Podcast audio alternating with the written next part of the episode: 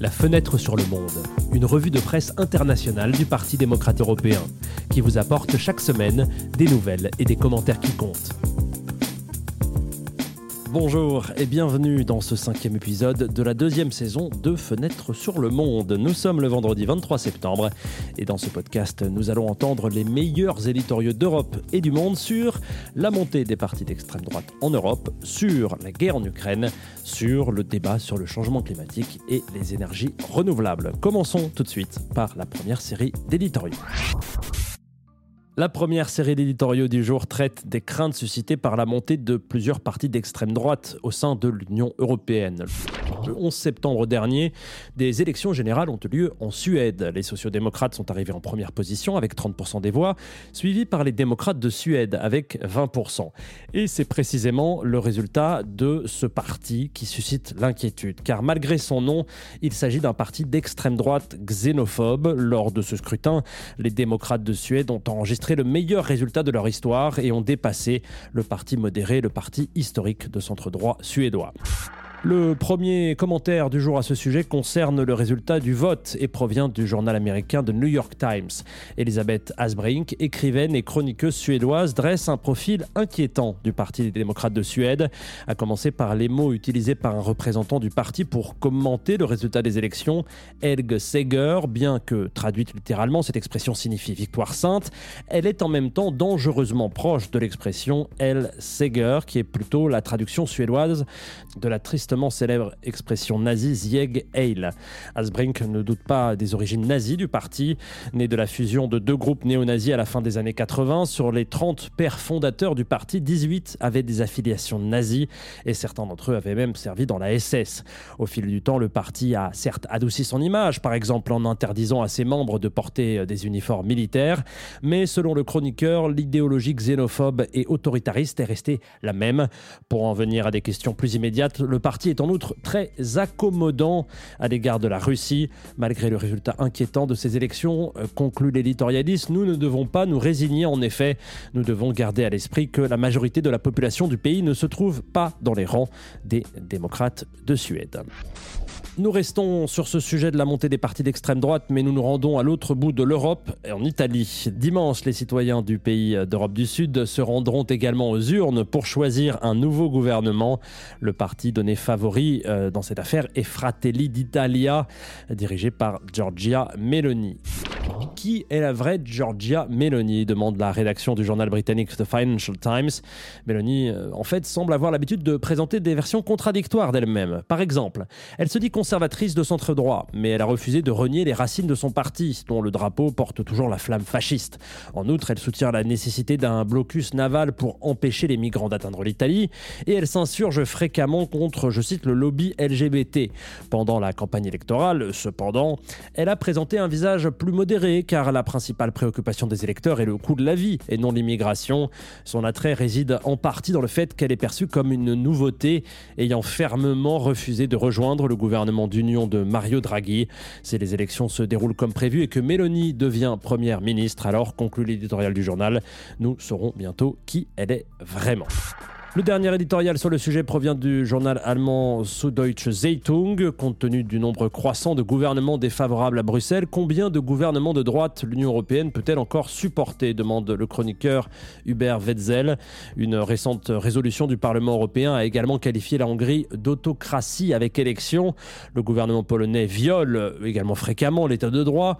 Maintenant, la Suède et l'Italie pourraient avoir des gouvernements qui seront hostiles à l'Union européenne. C'est une évolution paradoxale, écrit Wetzel. D'une part, l'approbation de l'U E en Europe n'a jamais été aussi élevée qu'aujourd'hui, mais d'autre part, les Européens continuent de voter pour ceux qui accusent l'U E d'être la cause de tous les maux de leur pays. La motivation serait la mauvaise gestion de la crise migratoire par l'U E. C'est pourquoi, souligne le journaliste, l'U E ne peut se permettre de répéter cette erreur dans la crise énergétique actuelle qui poussera des dizaines de millions de personnes au bord du gouffre économique et social. On peut également se demander pourquoi les gouvernements anti-européens semblent avoir abandonné tout toute velléité de quitter l'euro ou l'Europe. Pour Wetzel, les droitiers sont très intéressés par l'argent de l'Union, beaucoup moins par ses valeurs. C'est une tendance des gouvernements anti-européens, mais qui doit absolument être inversée, conclut l'éditorial. Aucune organisation étatique ne survit si elle n'est pas tenue par des valeurs, des idéaux et des intérêts communs. Et nous changeons maintenant complètement de sujet avec les trois prochains éditoriaux du jour. Nous discutons de l'évolution de la guerre en Ukraine, de la réponse de l'Occident et des possibles conséquences géopolitiques du conflit. Le premier commentaire nous vient du journal italien La Repubblica, qui reprend l'opinion de Josep Borrell, le haut représentant de l'Union européenne pour les affaires étrangères et la politique de sécurité.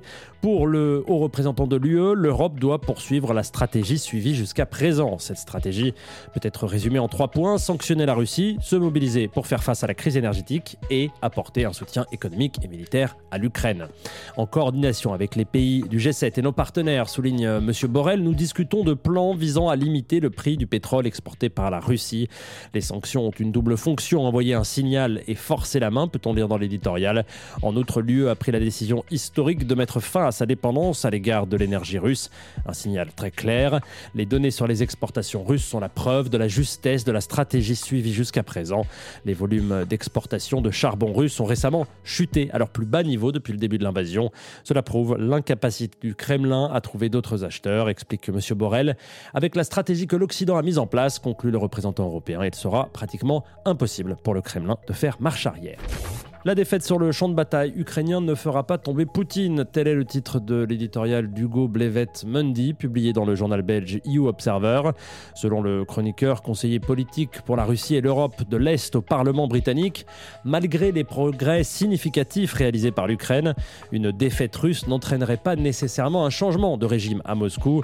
Selon le politologue Adam Przeworski, cité par l'auteur, l'équilibre autoritaire repose sur trois piliers: la prospérité économique, les mensonges et la peur. Le président russe aurait gagné en popularité au début des années deux mille grâce à un climat économique favorable à l'économie de son pays. Vers deux mille treize, cependant, en raison de la corruption du gouvernement, la situation économique se serait dégradée au détriment notamment de la population. Incapable de garantir la prospérité économique du peuple russe, Poutine s'est appuyé sur les deux autres piliers, la peur et la tromperie. Note Blewett-Mundy, Poutine pourrait donc faire passer les défaites militaires pour des preuves de ce que le Kremlin prétend être une menace existentielle pour la Russie. Les piliers de la peur et de la tromperie sur lesquels repose le contrôle de Poutine sur la Russie doivent donc être démantelés. Les dirigeants occidentaux devraient donc, selon l'auteur, dépasser la confrontation comme principe directeur des relations Est-Ouest. Jusqu'à présent, nous avons parlé de l'évolution de l'Union européenne et des conséquences que pourrait avoir le conflit, mais il y a une autre conséquence à envisager: la reconstruction de l'Ukraine lorsque la guerre sera terminée. La reconstruction post-conflit est au centre de l'éditorial de Cristina Manzano, journaliste dans le quotidien espagnol El País. Dans le processus de reconstruction, le gouvernement ukrainien, avec le soutien de ses alliés, devra répondre à trois questions fondamentales. Que reconstruire? Quel modèle suivre? Et d'où viendra l'argent? La reconstruction sera l'occasion non seulement de moderniser les infrastructures de l'ère soviétique, mais aussi de réformer les institutions. Pour Madame Manzano, réformer les institutions signifie garantir un avenir démocratique, l'indépendance de la justice et la lutte contre la corruption, de manière à rapprocher le pays des normes de l'U E. Si jusqu'à présent nous avons résolu les inconnus de ce qu'il faut reconstruire et selon quel modèle, il reste maintenant une question non négligeable: qui va financer tout cela? Là, le gouvernement ukrainien estime que sept cent cinquante milliards de dollars seront nécessaires à la reconstruction, tandis que la B C E, la Banque Centrale Européenne, a estimé qu'il faudrait mille milliards de dollars, souligne l'éditorialiste. Selon Mme Manzano, la solution consiste à unir les efforts, comme c'est déjà le cas euh, entre l'Ukraine, l'Union Européenne, les États-Unis, en impliquant également d'autres pays alliés comme le Canada, l'Australie, le Japon ou là encore la Corée du Sud. Mais surtout, conclut-elle, c'est l'U E qui doit se tailler un rôle de premier plan, car elle a un intérêt particulier et stratégique dans l'avenir de ce pays d'Europe orientale. Nous en arrivons maintenant aux trois derniers éditoriaux de la journée, qui traitent en l'occurrence du thème du changement climatique. Le premier commentaire sur le sujet nous provient du journal The Guardian avec Jeff Sparrow. Alors que l'humanité est confrontée à ce qui est peut-être la crise la plus grave de notre époque, le changement climatique, comment se fait-il, demande le journaliste, que tant de gouvernements adoptent des lois plus ou moins sévères pour punir ceux qui protestent contre les entreprises de combustibles fossiles? L'économiste environnemental Ariel Verbruggen, interrogé sur cette question, estime que l'industrie des combustibles fossiles a généré généré deux virgule huit milliards de dollars de bénéfices chaque jour au cours des cinquante dernières années. Avec tout cet argent, vous pouvez acheter tous les politiciens, tous les systèmes, affirme l'économiste. L'auteur de l'éditorial énumère ensuite une série de lois contre ceux qui protestent contre l'utilisation des combustibles fossiles. Et s'il n'est pas surprenant, écrit Sparrow, que certaines de ces lois soient appliquées dans des dictatures comme l'Égypte, il est frappant de constater qu'il en existe également des exemples dans des pays démocratiques comme l'Allemagne, les États-Unis ou encore l'Australie. En particulier dans ces deux derniers pays, les manifestants pro-climat risquent l'emprisonnement, même dans le cas de protestations pacifiques. Ce n'est pas un accident, indique l'article. Selon le chroniqueur, en effet, les multinationales et les politiciens qui les servent se préparent à intensifier les affrontements entre les quelques personnes qui profitent du changement climatique et la grande majorité qui en souffre. Les écologistes, conclut M. Sparrow, n'ont donc qu'à intensifier leurs efforts à leur tour. L'un des points les plus controversés du débat sur les énergies renouvelables concerne l'énergie nucléaire. Nous entendons ici maintenant deux opinions différentes sur cette question.